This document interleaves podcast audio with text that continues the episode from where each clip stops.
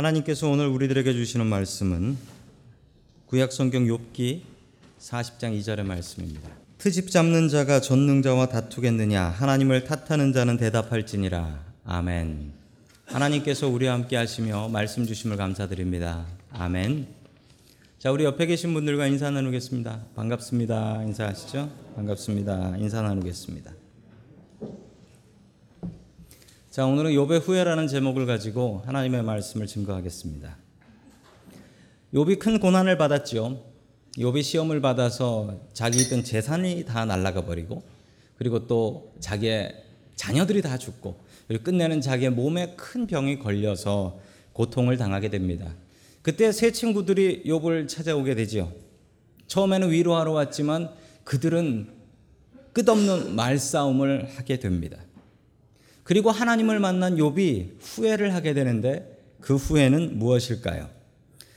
자, 첫 번째 하나님께서 우리들에게 주시는 말씀은 만남의 복을 위해서 기도하라라는 말씀입니다. 만남의 복을 위해서 기도하라. 우리는 누군가를 계속 만납니다. 오늘 이렇게 교회를 오시면 우리는 하나님을 만나기 위해서 왔습니다. 그리고 오늘 교회에 와서 교인들을 만나게 됩니다.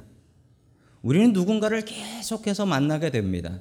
내가 만나고 싶은 의도한 사람도 만나지만 그렇지 않은 의도하지 않은 혹은 만나고 싶지 않은 사람을 만날 때도 있습니다.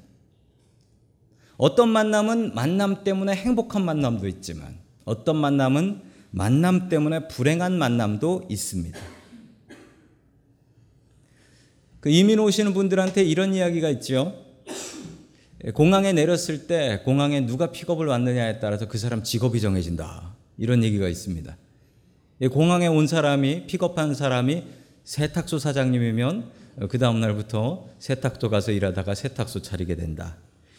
픽업 오신 분이 음식점 사장님이면은 그 음식점 가서 일하다가 음식점 차리게 된다. 그 얘기를 전에 어느 분한테 했더니만 그분이 얼굴이 사색이 돼서 이렇게 얘기하셨어요. 저는 목사님이 나오셨는데 어떡합니까? 제가 그랬습니다. 스님이 나왔다고 모두 스님이 되는 건 아닙니다. 예, 목사님이 나오면 크리스찬 되는 줄로 믿습니다. 만남을 통해서 인생이 바뀐 분들은 참 많이 있습니다. 그 영화 중에 참 좋은 영화죠. 미국 영화 중에 굿윌 헌팅이라는 영화가 있습니다. 이 영화의 얘기는 그렇습니다. 불우하게 자란 저 젊은이, 저 MIT에서 청소하는 학생, 청소하는 사람인데 학생이 아니에요. 근데 학생들보다 더 똑똑한 천재인 거예요. 그래서 교수님이 잘 봐가지고 잘 키워서 훌륭한 사람으로 만들어낸다라는 얘기입니다. 자, 만남을 통해서 사람이 변화될 수 있다라는 거죠. 이 이야기는 원래 실화가 있습니다. 원래 실화는 어, 우리 동네 얘기입니다. 1939년에 아, 그 UC 버클리에서 있었던 일입니다. 1939년 UC 버클리의 그 통계학 statistics라고 하죠. 통계학 수업 시간이 있었는데 어떤 학생 하나가 늦어가지고 허겁지겁 수업에 들어갔어요. 수업에 들어갔는데 이제 끝날 때쯤 들어가 보니까 그 칠판에 문제 두 개가 적혀 있더래요. 딱 보는 순간 숙제구나. 그래서 그 문제 두 개를 열심히 적었습니다. 적어 와가지고 이 학생이 문제를 푸는데 아 평소 문제보다 너무 어려운 거예요. 내가 수업을 안 들어서 그렇구나. 수업을 안 듣고 문제를 풀려니까 이렇게 어렵구나. 낑낑거리면서 일주일 내내 풀어가지고 선생님한테 그 다음 주에 숙제를 푼 거를 갖다 내는데 보니까 아무도 안 내는 거예요. 늦게 냈구나. 내가 듀를 못 맞췄구나. 싶어서 또 노트를 적어서 교수님 죄송합니다. 숙제가 늦었습니다. 이러고 냈어요. 내고서 자기는 심겹게 숙제를 했으니까 기숙사 와서 쉰다고 기숙사에 앉아 있는데 그 교수님의 얼굴이 빨개져가지고 쫓아온 거예요. 거기까지. 교수님이 다짜고짜 이 학생한테 이러더랍니다. 이거 네가 풀었니 그러더래. 분명히 자기가 푼 건데 누구 거 베낀 거 아니냐고.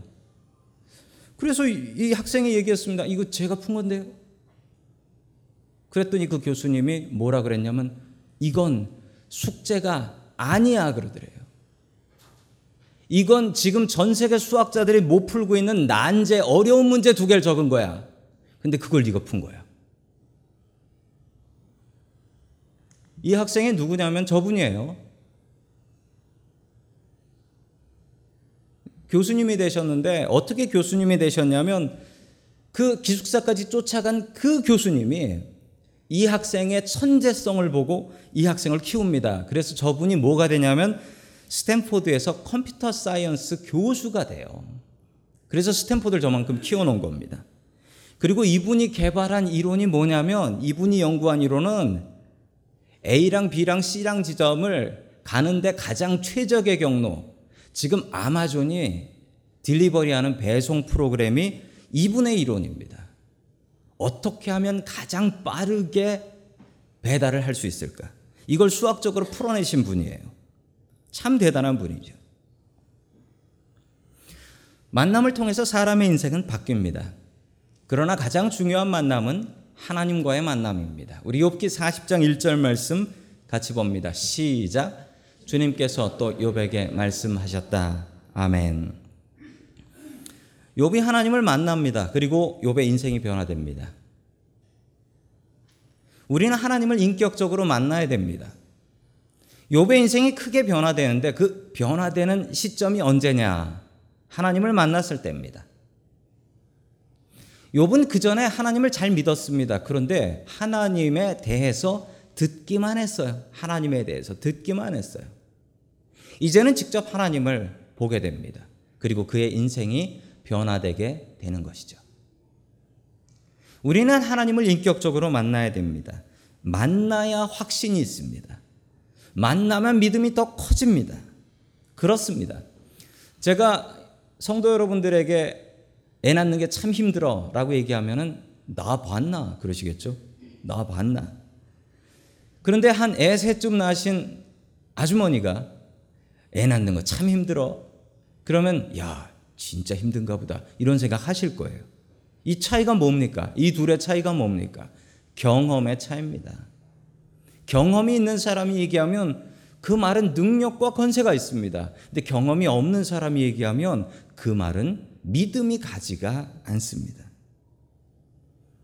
우리 인생 최고의 만남은 무엇일까요? 그것은 바로 하나님과의 만남입니다. 욥은 하나님을 만나고 나서 그의 인생이 송두리째 바뀌었던 것을 보게 됩니다.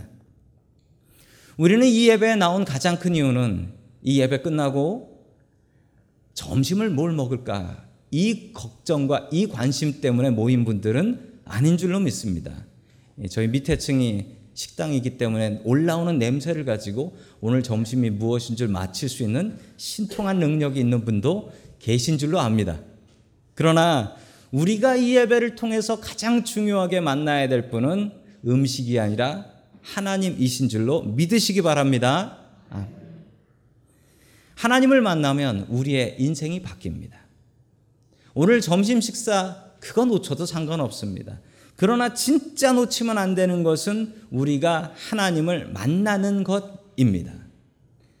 자, 또한 우리가 만나야 될 것은 사람입니다. 우리가 사람을 만나는데 좋은 사람을 만나서 좋은 길로 가기도 하지만 나쁜 사람 만나서 나쁜 길로 가기도 합니다. 그런데 우리가 만나려고 어떤 사람을 만나야지라고 해서 만날 수도 있지만 그렇지 않은 만남도 너무나 많아요. 그렇지 않은 만남이 너무나 많아요. 가게에서 손님 받는데 손님을 가려서 받으시겠습니까? 내가 길에서 만나는 사람을 가려서 만나시겠습니까? 내가 이런 부모님을 만나야지 하고 만나겠습니까? 내가 이런 자식을 만나야지 하고 만나겠습니까? 이건 내 마음대로 되는 만남이 아닙니다.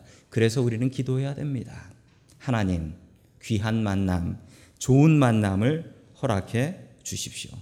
오늘도 만남의 복을 허락해 주십시오. 이건 내 마음대로 되는 게 아니거든요. 제가 이 설교를 준비하면서 어, 그럼 내 인생에 참 귀한 만남은 무엇이 있을까? 우리 성도님들과의 만남 귀하고 또한 저의 가족과의 만남도 너무나 귀하지만 제 머릿속을 스쳐가는 아주 귀한 만남이 있습니다. 지난번에 제가 간증하면서 어, 제가 어, 박사 공부할 때 등록금 부족해서 어, 그걸 채워주셨던 하나님 이야기를 한번 한 적이 있었습니다.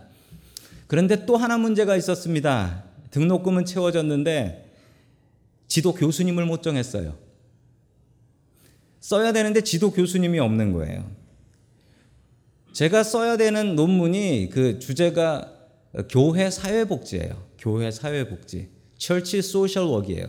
그런데 저희 신학교에는 social work를 전공한 사회복지학 교수님이 단 한 분도 안 계세요. 그러니 저를 지도해 주실 분이 없는 것이었습니다. 제가 알아서 구해야 되는데 아니 넓은 미국에서 어떻게 교회 사회복지학 교수님을 구하겠어요. 실망하고 있었는데 어느 날 갑자기 전화가 왔습니다. 옆에 교회 인근 교회 목사님인데 인근 교회 목사님이 전화를 하셔. 저는 지금도 그 전화를 이해를 할 수가 없어요.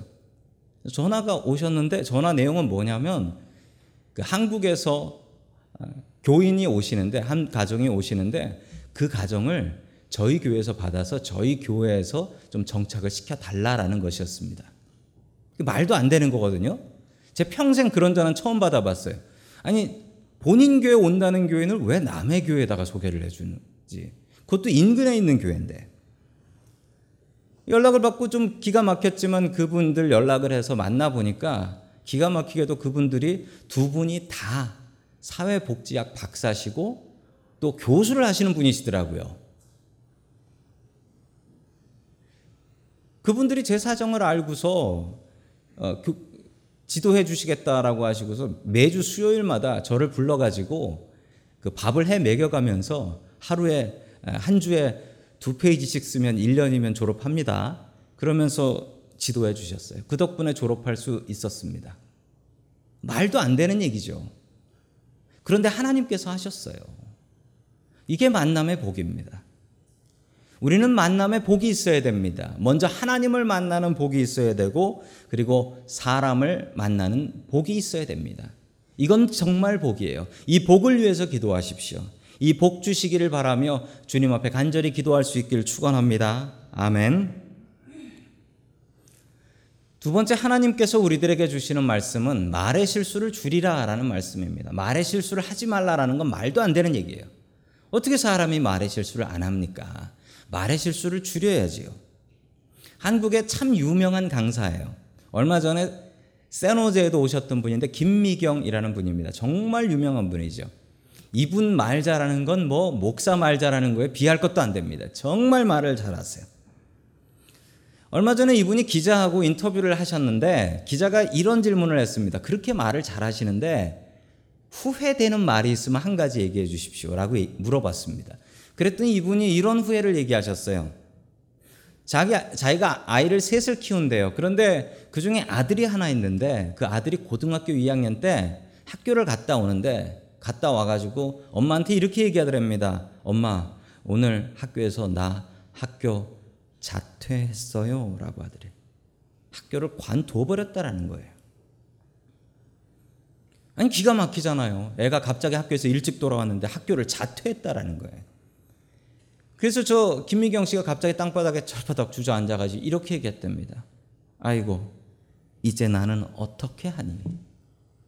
이제 나는 어떻게 하니 라고 주저앉아 버렸대요. 그런데 곰곰이 생각을 해보니까 학교는 제가 관뒀는데 이제 왜 내가 어떡하니?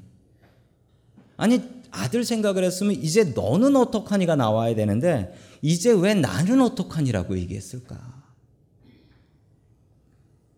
속으로 너무 많이 후회를 했답니다. 그리고 그 다음 날 아침 아이가 학교를 갈 수가 없잖아요. 학교를 못 가니까 나가서 PC방 갔대요. 갈 데 없으니까.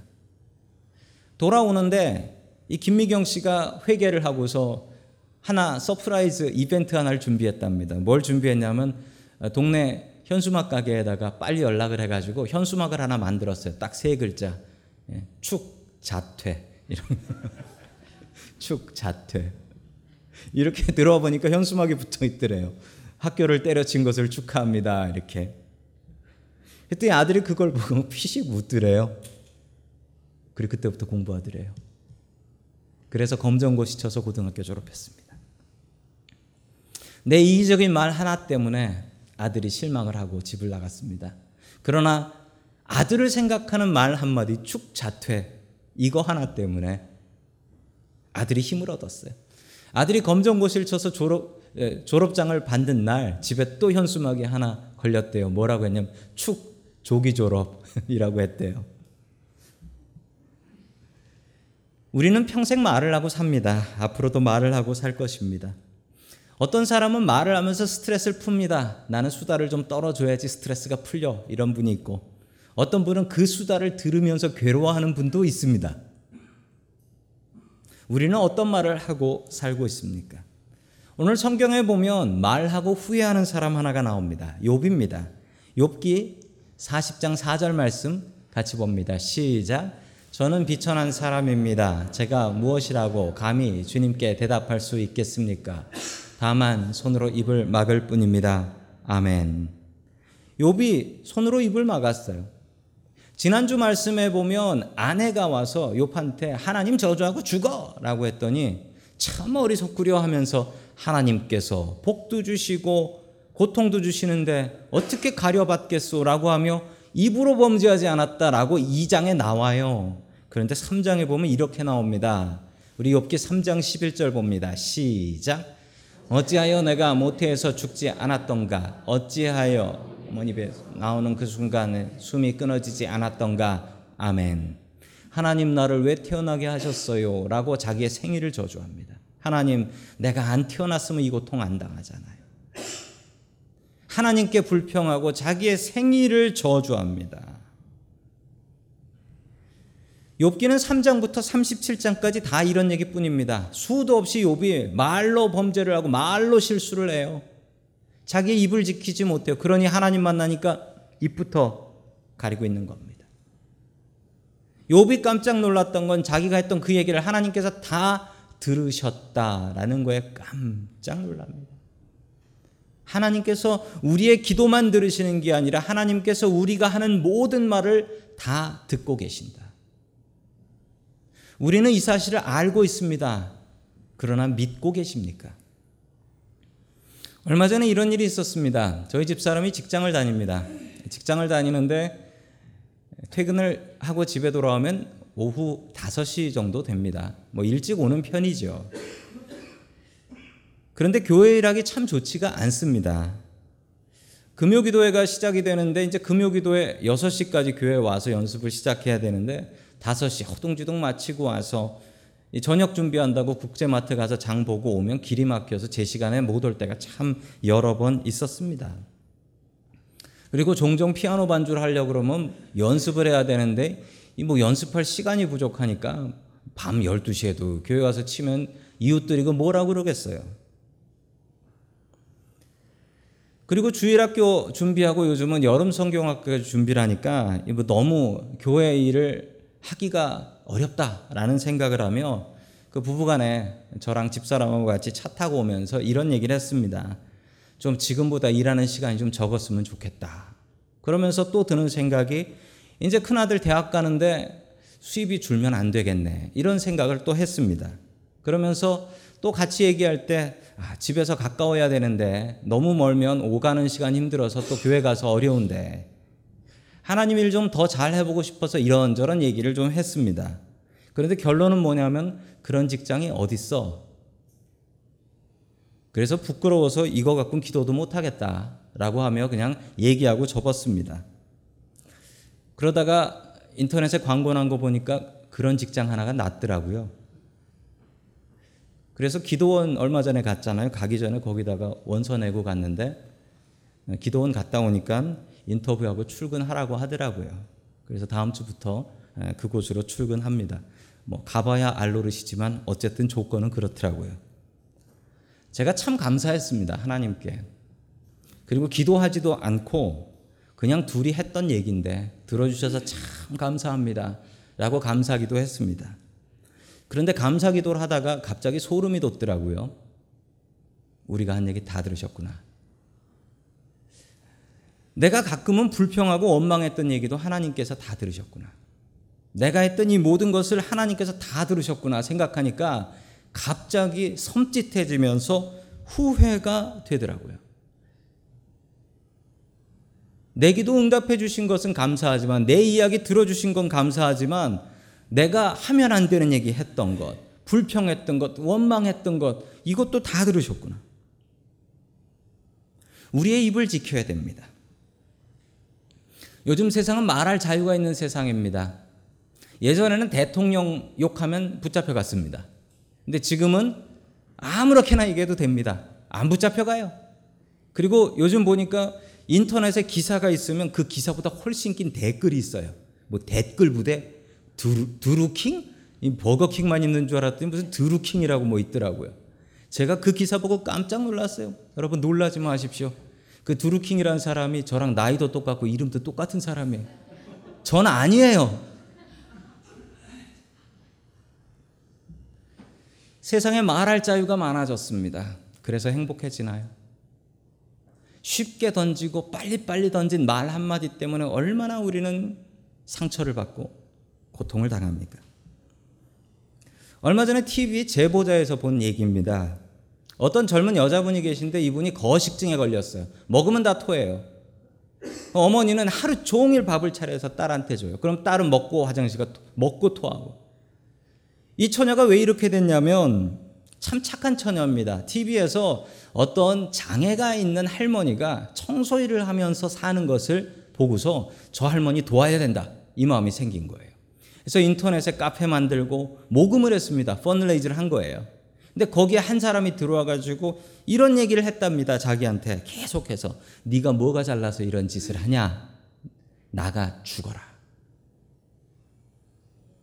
계속 이 얘기를 듣다 보니까 이, 이 처녀가 이 도대체 알지도 못하는 사람이 자기 욕을 이렇게 해야 되니까 마음에 상처를 입어서 그때부터 먹고 싶지가 않고 음식을 거부해서 지금은 빼빼 말랐어요. 사람 같지 않게 말랐어요. 어머니는 하루 종일 밥을 하고 딸은 하루 종일 토하고 누군지도 모릅니다. 그 사람의 말 한마디 때문에 직장 잘 다니던 딸이 저렇게 돼버렸습니다. 우리는 말 조심해야 됩니다. 어떻게 해야 할까요? 첫 번째 우리가 해야 될 일은 말을 줄여야 됩니다. 그냥 말을 줄이면 됩니다. 말의 실수가 많다면 그냥 말을 줄이면 돼요. 말을 줄여야 된다고 하니까 어떤 분들은 이제 부부 싸움 할 때 어느 집의 이야기인데 이 부부 싸움을 할 때 싸움을 하고 나면 말을 안 해. 예. 웃으신 분들은 한 번씩 해 보셨나 봐요. 예, 저도 웃고 있습니다. 말을 안 해. 남편이 아내랑 싸우는데 남편이 그 다음날 일찍 출근할 일이 생겼어요. 그래서 메모에다가 적어가지고 말하기 싫으니까 밥 준비하는 아내한테 이렇게 적어서 준 거예요. 나 내일 출근 일찍 해야 되니까 7시에 깨워. 이러고 붙여놓은 거예요. 그러더니 아내가 그걸 딱 보더니 말하기 싫으니까 이러더래요. 그 다음날 아침이 됐습니다. 그 다음날 아침이 됐는데 밖에서 아내가 밥 준비하는 소리가 들리는 거예요. 눈을 딱 떠보니까 8시야. 8시인 거예요. 아니, 아내가 새벽 기도가 교회 다니는 여자예요. 새벽 기도 갔다 와가지고 안 깨운 거야. 아니, 그래가지고 남편이 화가 나가지고 아내한테 가서 메모 적기는 어, 급하니까, 아니, 회사 가야 된다고 7시에 깨워달라 했더니 알았다고 하고서 왜 안 깨우냐고 막 뭐라고 그랬더니 아내가 말을 안 하고 딱 손가락으로 침대 옆을 이렇게 지목을 하더래요. 그래서 거길 따라가 봤습니다. 거길 따라가 봤더니 메모지가 한 장 있더래요. 거기에 이렇게 써져 있더래요. 여보, 7시야 일어나. 라고 써져 있더래요.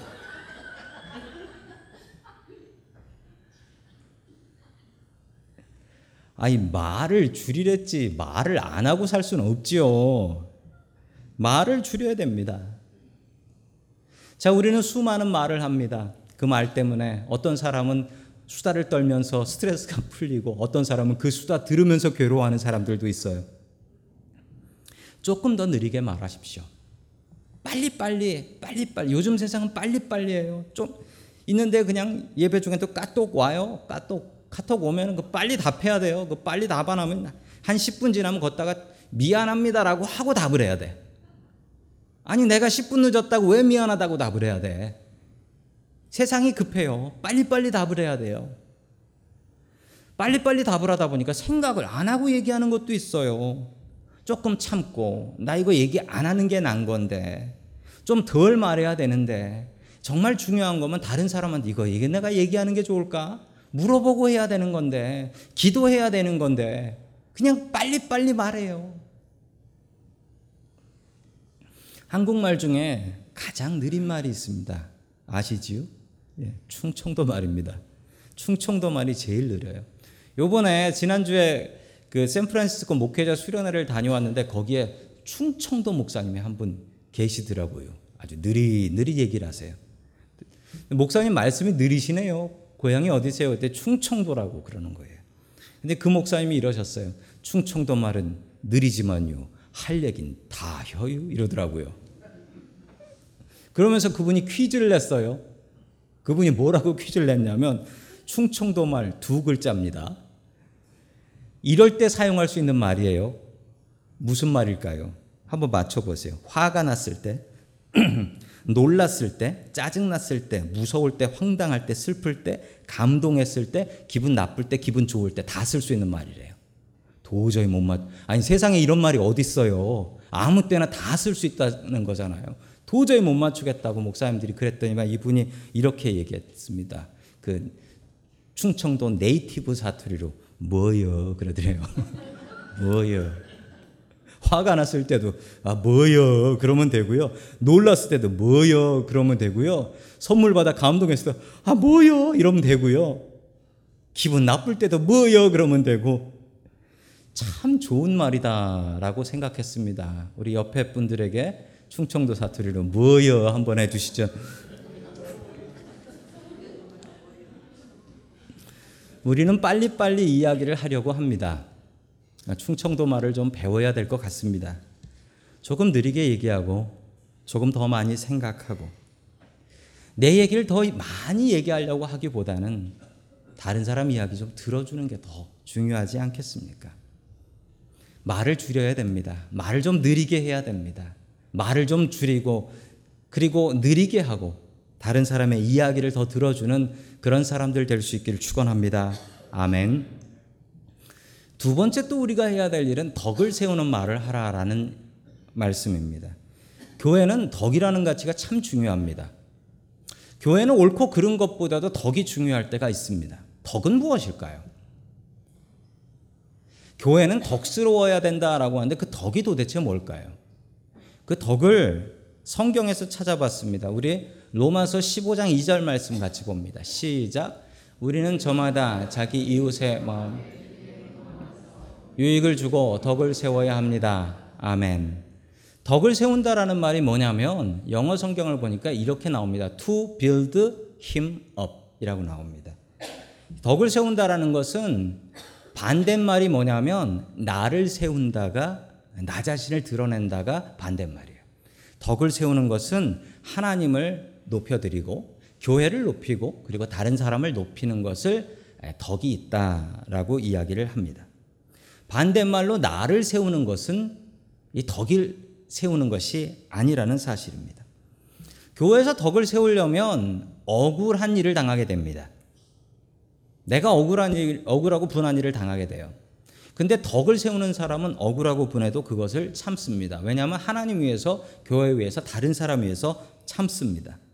그런데 놀라운 사실 하나는 하나님께서는 이렇게 덕 때문에 손해 보는 사람에게 복을 주신다, 갚아 주신다라는 사실입니다. 덕을 세우십시오. 교회의 가장 중요한 가치는 덕입니다. 나 자신을 세우지 않고 덕을 세울 수 있기를 축원합니다. 아멘. 마지막 세 번째로 우리가 바른 말을 사용하기 위해서 해야 될 일은 하나님의 말씀을 이야기하는 것입니다.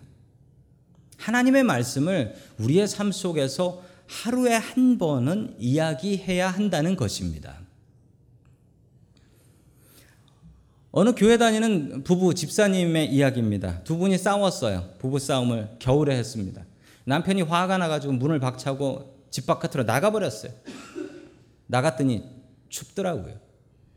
그래가지고 다시 돌아와가지고 초인종을 눌렀는데 안 열어주는 거야. 열쇠도 안 가져갔는데. 열어주질 않는 거예요. 어떻게 할까 생각하다가 이분이 화를, 화가 나지만 화를 좀 캄다운 잠재우고 그리고 성경 말씀 아, 요한계시록 3장 20절을 암기해서 예, 집안에 있는 아내가 들으라고 얘기를 해줬습니다. 예, 요한계시록 3장 20절에는 이 말씀이 있죠. 볼지어다 내가 문 밖에 서서 두드리노니 누구든지 내 음성을 듣고 문을 열면 내가 그에게로 들어가 그와 더불어 먹고 그는 나와 더불어 먹으리라. 아멘. 이렇게 얘기를 했어요. 그랬더니 안에서 그 아내가 노래를 부르고 있더래요. 그래서 아니 남편은 밖에서 떨고 있는데 안에서 노래를 부르고 있나 그랬더니 그 노래가 노래가 가까워지는데 노래가 이 노래예요. 멀리 멀리 갔더니 처량하고 고나요 이 노래를 부르더래요. 그러면서 문 열어주면서 그렇게 덜덜덜 걸 뭐하러 나갔어 하고 문 열어 주더랍니다. 그래서 부부가 그냥 웃고 말았대요. 부부 싸움도 성경 말씀으로 할 수가 있네요. 그리고 성경 말씀으로 풀어질 수가 있네요. 우리는 아침에 일어나면 세수를 합니다. 물론 얼굴을 씻지요. 물론 얼굴만 씻을 것이 아니라 우리가 또 씻어야 될 게 있습니다. 우리의 눈을 말씀으로 씻어야 됩니다. 우리의 입을 말씀으로 씻어야 됩니다. 우리의 귀를 말씀으로 씻어야 합니다. 우리가 보면 안 되는 것을 봅니다. 그럼 하루 종일 그게 눈앞에서 어른어른 거립니다. 내가 들으면 안 되는 소리를 듣습니다. 그럼 하루 종일 그 소리가 귓속을 울려댑니다. 내가 하면 안 되는 말을 합니다. 그러면 그 말이 하루 종일 내 입속에서 맴돕니다. 그래서 하나님의 말씀으로 씻어야 합니다. 하나님의 말씀으로 내 귀를 씻고 하나님의 말씀으로 내 눈을 씻고 하나님의 말씀으로 내 입을 씻어야 합니다. 안 그러면 죄 짓게 되기 때문입니다. 우리 다 함께 시편 141편 3절의 말씀을 같이 봅니다. 시작 여호와여 내 입에 파수꾼을 세우시고 내 입술의 문을 지키소서. 아멘. 욥은 후회를 합니다. 하나님 내 입에 파수꾼을 세워 주시옵소서. 하나님 내가 한 얘기 다 들으셨군요.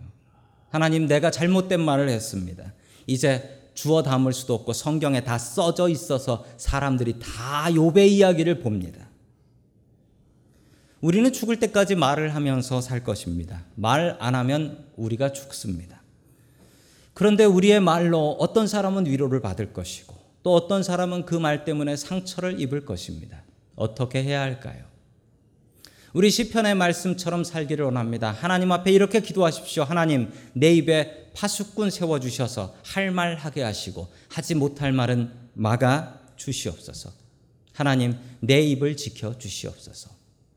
하나님의 말씀으로 내 말의 실수를 줄여 나아갈 수 있기를 주의 이름으로 간절히 축원합니다. 아멘.